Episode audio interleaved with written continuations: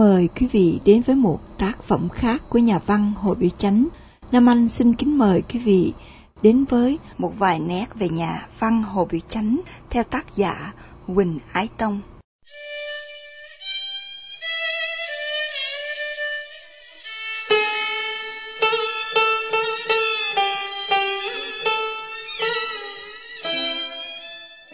Khi nghiên cứu về Hồ Biểu Chánh, chúng ta biết rằng quyển tiểu thuyết đầu tay của ông là quyển Ai làm được, khởi thảo từ năm 1911, là thời gian ông làm việc tại Cà Mau và bối cảnh chuyện cũng được ông chọn nơi đó. Theo sự tiết lộ của gia đình thì quyển tiểu thuyết này ông khởi hứng viết sau khi đọc chuyện Hoàng Tố Oanh Hàm Oan của Gilbert Trần Khánh Chiếu. Như vậy, Trần Khánh Chiếu còn viết tiểu thuyết sớm hơn Hồ Biểu Chánh.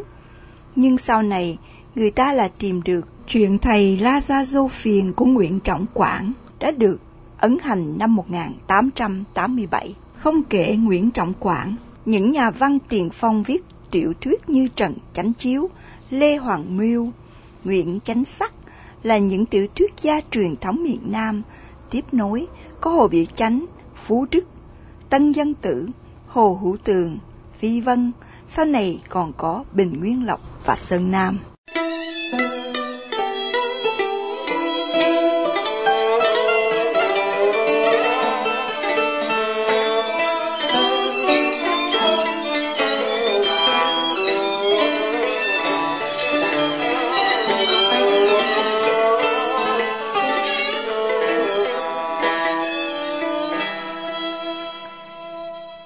Hồ Biểu Chánh, tên thật là Hồ Văn Trung, sinh ngày 1 tháng 10 năm 1885 tại làng Bình Thành, tỉnh Gò Công, trong một gia đình nghèo. Năm lên 8, Hồ Biểu Chánh học chữ Nho. Năm lên 12, ông bắt đầu học quốc ngữ và chữ Pháp tại trường Tổng Vĩnh Lợi. Sau đó học trường tỉnh Gò Công, nơi đây ông được cấp học bổng để theo học tại trường Sasaluloba ở Sài Gòn – Cuối năm 1905, ông thi đậu bằng thành trung. Năm 1906, ông thi đỗ làm ký lục tại soái phủ Nam Kỳ, Sài Gòn, tổng sự tại Dinh Hiệp Lý. Năm 1912, năm 1913, tổng sự tại tòa bố tỉnh Bạc Liêu, Cà Mau. Năm 1914, tổng sự tại tòa bố tỉnh Long Xuyên. Năm 1917, Hội khuyến học Long Xuyên xuất bản Đại Việt tạp chí. Ông có cộng tác với tạp chí này, viết về khoa học, kinh tế, lý tài. Năm 1919, đổi về làm việc tại tòa bố gia đình. Năm 1920, làm việc tại văn phòng thống đốc Nam Kỳ. Cuối năm 1921, thi đậu tri huyện. Năm 1927, thăng tri phụ, đổi đi làm quận trưởng quận Càng Long, tỉnh Trà Vinh. Năm 1932, đổi đi làm quận trưởng quận Ô Môn, tỉnh Cần Thơ.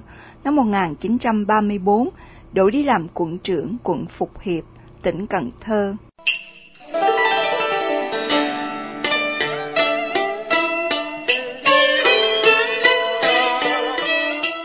Năm 1935, đổi về Sài Gòn làm phó chủ sự phòng 3, kiểm soát ngân sách tỉnh và thành phố, năm 1936 thăng đốc phủ sứ. Trong năm này, ông làm đơn xin hưu trí, nghị định cho về hưu tháng Giêng năm 1937, nhưng mãi đến năm 1941, ông mới được về hưu.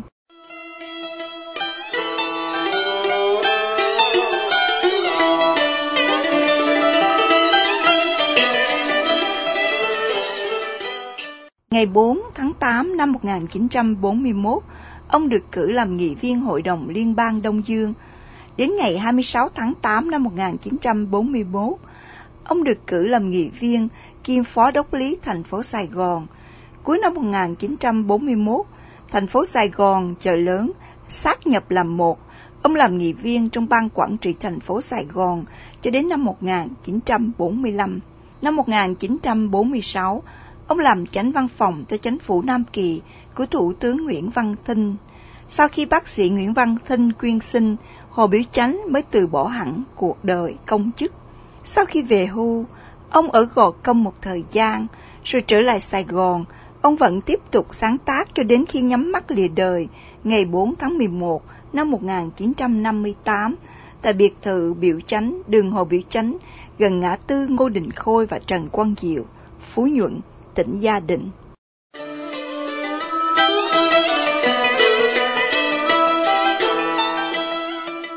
Khi ông mất, thi sĩ Đông Hồ lấy tên các tác phẩm của ông làm câu đối đi viếng tang ông như sau. Cay đắng mùi đời, con nhà nghèo, con nhà giàu, tác phẩm viết trăm lẻ năm thiên, vì nghĩa vì tình, ngọn cỏ gió đùa, tỉnh mộng, mấy ai làm được. Can thường nặng gánh, cơn khóc thầm, cơn cười gượng, thanh cần trại bảy mươi bốn tuổi, thiệt giả giả thiệt. Vườn văn xưa ghé mắt, đoạn tình còn ở theo thời.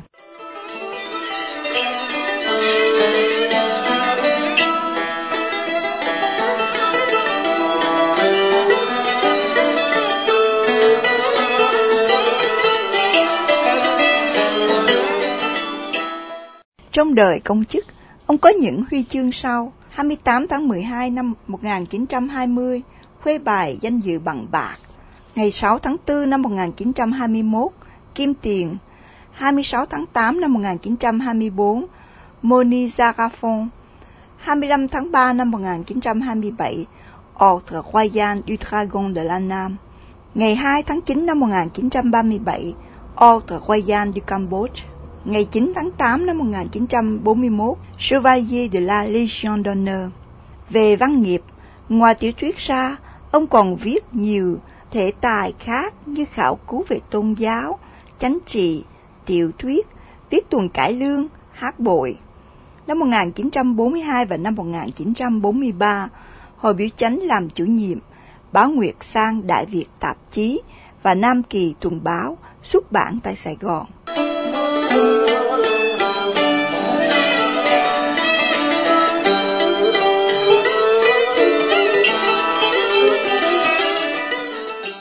lẽ, chúng tôi đặt nhà văn Hồ Bị Chánh vào hàng các tiểu thuyết gia đầu tiên, nhưng chúng tôi nghĩ từ năm 1912, ông sáng tác ai làm được, nhưng phải đợi 10 năm sau, ông mới sửa chữa và cho in ra, thời gian 10 năm ấy, vật đổi sao dời, tiểu thuyết đã đi được những bước vững chắc rồi.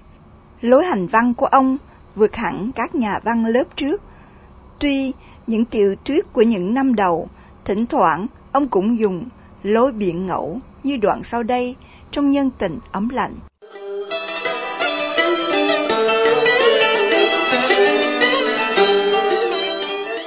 Đêm đã khuya, nên trên đường chẳng còn ai đi nữa.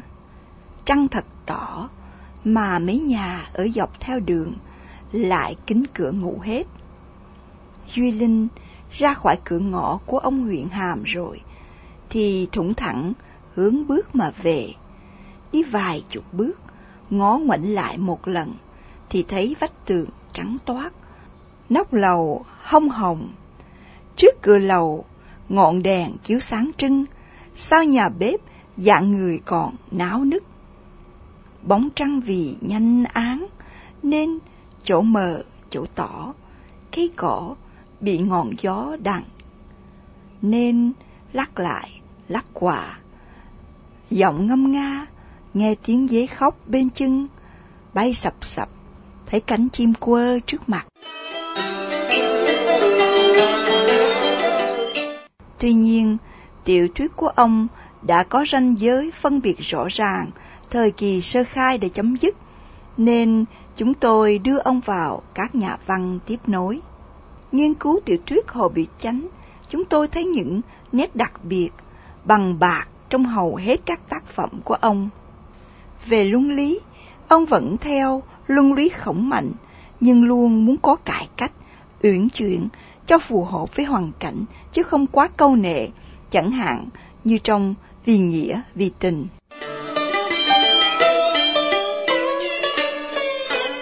Tối lại, cô ngủ không được. Cô nằm, suy tới tính lui. Làm thân đàn bà con gái, nếu tỏ với đàn ông con trai một lời không đoan chánh, thì thẹn thùa, xấu hổ, có chi bằng.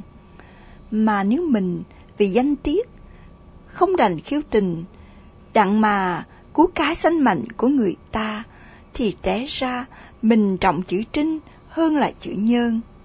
Làm người giường ấy, chưa chắc là người đứng đắn. Cô cân phân tự chút, cô xét nét từ hồi. Nếu cô giữ vẹn tiết trinh, thì chánh tâm phải chết. Rồi trọng quý, phải mang cái quả báo.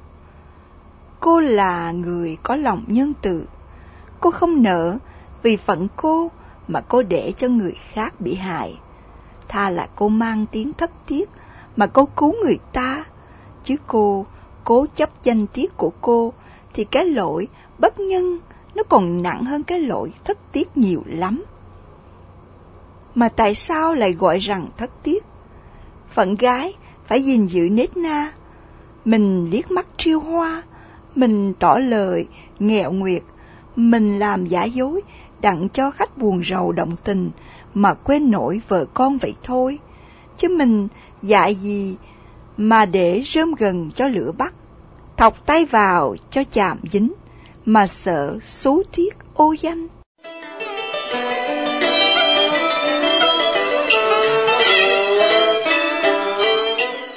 Nhân vật của Hồ Biểu Chánh phần nhiều đều có khuynh hướng phiêu lưu, từ chí đại trong ai làm được, Phan Văn Quý trong mẹ ghẻ con ghẻ, Duy Linh trong nhân tình ấm lạnh, Châu Tất Đắc trong tự hôn, Lân trong lời thề trước miễu, cho đến thằng Hồi, thằng Quỳ trong vì nghĩa vì tình, thằng Được, thằng Bi trong cay đắng mùi đời, thằng Hiệp, thằng Cao trong lạc đường là những nhân vật phiêu bạc, lang thang, đi một ngày đàn, học một sàn khôn.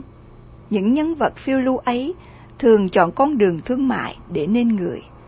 Chắc chắn, ông muốn thay đổi tập quán, khuyến khích người ta nên rời khỏi con trâu, cái cày, mảnh vườn, đám ruộng, để đi đó đi đây, dùng con đường thương mại tiến thân.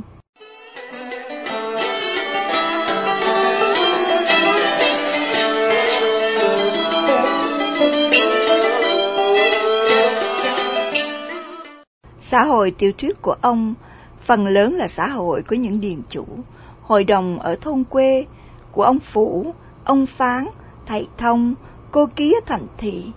Bên cạnh những ba có bắn chè trong nợ đời, tư cu trong vị nghĩa vì tình, lý trường mậu trong lạc đường, lớp trưởng giả đầy rẫy nhưng lừa lọc, bất công, xa hoa, còn trong quê phòng, các con ông hội đồng, điền chủ chịu nhiều nỗi gian truân, nào là Cẩm Vân trong vì nghĩa vì tình, Phi Phụng trong nhân tình ấm lạnh, Thu Hà trong khóc thầm, Bạch Tuyết trong ai làm được.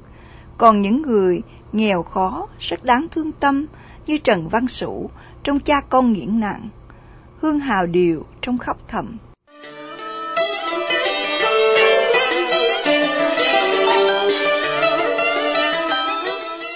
Ông cũng đã phá về quan niệm hôn nhân của người xưa như môn đăng hộ đối, nhưng không phải đổi mới hoàn toàn như đoạn tuyệt của Nhất Linh, hay ngược lại, một sự cảm hóa như cô giáo Minh của Nguyễn Công Hoang.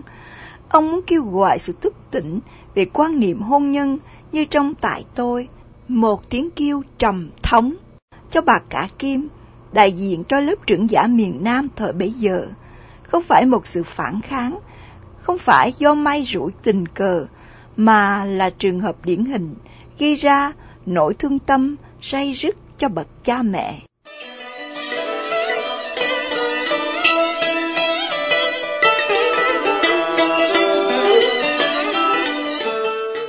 Năm 1927, ông là bậc dân chi phụ mẫu, vậy mà tiểu thuyết ông tả những chuyện loạn luân, giết người như Lý Trường Mậu giết mái chính cúng, giật tiền cho vợ con.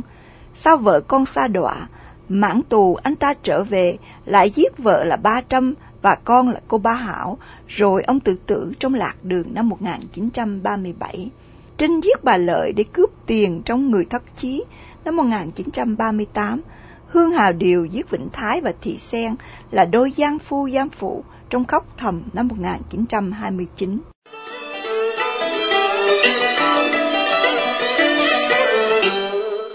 Tiểu thuyết của ông có hậu, quả báo nhãn tiền, mọi việc đều để răng dậy. Phải chăng đó phản ảnh cái xã hội ngang tàn thời đó của thứ anh hùng thế thiên hành đạo? Nếu tiểu thuyết để giáo hóa con người thì nó cũng có khả năng làm cho người ta bắt chước, nghĩa là nó có ảnh hưởng tốt và xấu tùy theo trình độ và trường hợp của mỗi người. Nhưng phải công nhận đây là sự táo bạo của nhà văn lớp trước. Nhiều tiểu thuyết của ông đã phóng tác theo tiểu thuyết Tây Phương rất tài tình như quyển Ai làm được, ông mô phỏng theo quyển Entre Cornelis của P. Bourget. Chú Tàu Kim Quy phỏng theo Le Comte de Monte Cristo của Alexandre Dumas. Ngọn cỏ gió đùa phỏng theo Les Miserables của Victor Hugo. Cây đắng mùi đời phỏng theo Son Famille của Hector Milo. Người thất chí phỏng theo Tội ác và hình phạt Dostoevsky.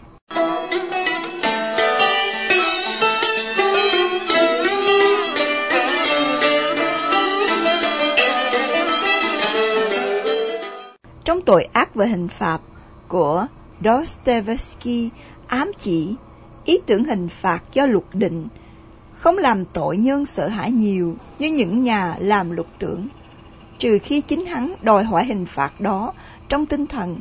Nhưng cuối cùng rồi, Dostoevsky cũng đưa Raskolnikov trở về nhà giam của xã hội con người ở Tây Bá Lợi Á với bản án 8 năm tù khổ sai, còn Hồ Biểu Chánh đẩy Trinh tự phạt mình hơn 10 năm xa lánh con người trong giải thất sơn vì chàng ta tự đòi hỏi cái hình phạt ấy cho mình, ông đã vượt qua Dostoevsky.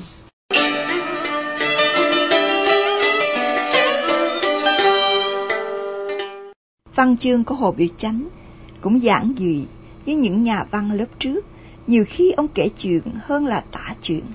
Ông cũng dành lấy quyền nói cho mình quá nhiều mà không để cho những tình tiết tạo thành câu chuyện. Chẳng hạn, một đoạn trong nhân tình ấm lạnh, ông sử dụng lối ấy.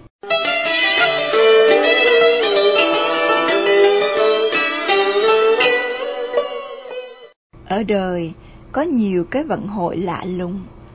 Có khi, việc nên đã thấy trước, mà rồi lại hóa ra hư.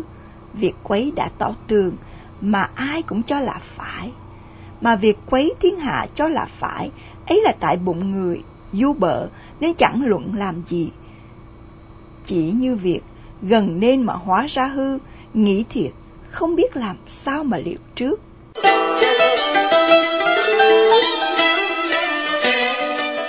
Bối cảnh tiểu thuyết của Hồ Bí Chánh phần nhiều ở lục tỉnh, Sài Gòn và gia đình. Đó là những nơi ông đã sống, làm việc có nhận xét, có nhiều ấn tiện để viết. Cho nên khi tả cảnh, ông ghi được những nét tinh tế, do đó ông tả cảnh thôn quê, chúng ta thấy như một bức tranh đẹp có nhiều màu sắc linh động. Một cảnh ông tả xóm tre ở Gò Công.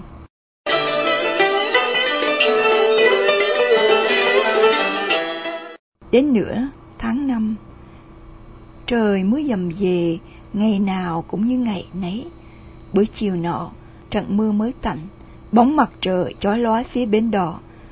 Trong xóm nhà nhúm lửa nấu cơm chiều khoái lên ngung ngút tre níu nhau mừng trời mát lá dũ phất phơ. Ngoài đồng náo nước nông phu bạn cày thả phí tiếng vang vầy công cấy hát hò hơi lạnh lót dưới sông bao ngựa che chài chở lúa trương buồm rồi thả trôi theo dòng nước chiếc nào chở cũng khẩm lừ trên lộ cây dương xe ngựa đưa người nút nít chạy chậm xì, tiết lục lạc, nhỏ, khua xa xa như tiếng nhái. Về tả người, chúng ta xem qua kỹ thuật của ông tả Quỳnh Phi Phụng trong nhân tình ấm lạnh.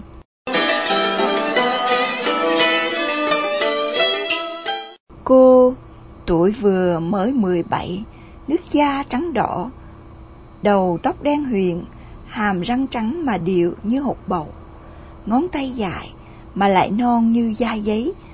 Mình mặc áo lạnh màu bông phấn, quần lụa bông bay mới tinh, chân đi giày thiêu cườm, bông tay cà rá, dây chuyền đều nhận hột xoàn sáng ánh.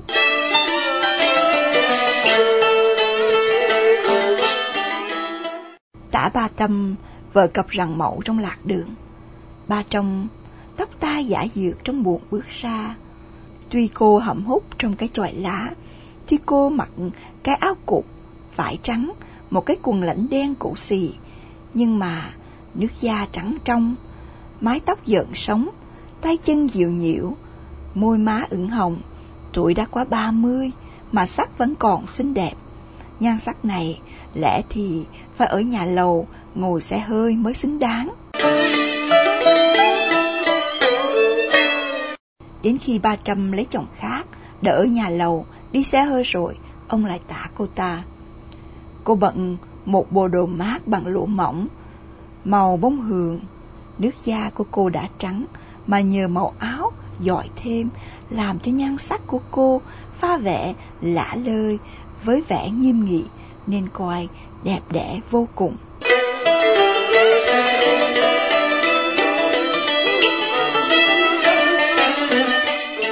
Cái viết trơn tuột của ông tưởng chỉ nghe thằng được nói với ba thời.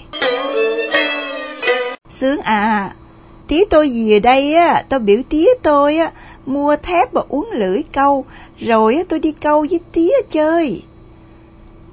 Này má, hôm trước thằng Phát đi câu với tía nó, nó câu được một con cá trê lớn quá à, mà... Còn nếu cần nữa, chúng ta đọc luôn bức thơ của Hụ gửi cho ba thời, cũng trong cay đắng mùi đời. Xà nô Lơ 16 đề som năm 1900 Tao gửi về thăm mày được mạnh giỏi. Tao ở dưới này bình an như thường. Năm nay tao làm ăn cũng kha khá. Như mày mà có nghèo lắm Thì bán cái nhà lấy bạc Đi qua Mỹ Tho Rồi ngồi tàu mà xuống đây. Mà mày đã có nơi nào khác Rồi thì phải gửi thơ cho tao biết. Nói dùm tao gửi lời thăm anh hai, chị hai Và bà con lối xóm hết thảy. Ký tên, hộ ký.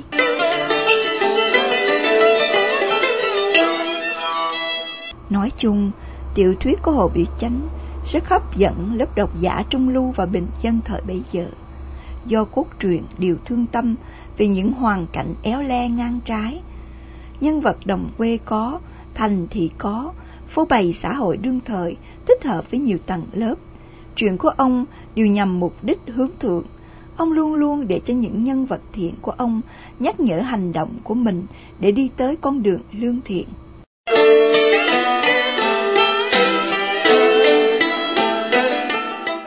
Kỹ thuật xây dựng truyện của ông khá cao. Ông dồn đẩy những nhân vật chánh vào các trại huống thương tâm, làm tình tiết dồn dập, dễ gây cảm xúc cho độc giả. Gần 50 năm sống và viết, viết cho đến hơi thở cuối cùng, ông đã để lại cho văn học miền Nam 71 quyển tiểu thuyết, văn nghiệp thật hiếm có đối với một nhà văn. Trong văn học sử, người ta lãng quên nhiều nhà văn trước của miền Nam, nhưng người ta không thể quên được tên tuổi, văn nghiệp của Hồ Biểu Chánh. Độc giả trọng tuổi vẫn còn ưa chuộng tiểu thuyết của Hồ Biểu Chánh vì cốt truyện và vì người ta còn tìm thấy dĩ vãng xã hội mình một thời đã sống an.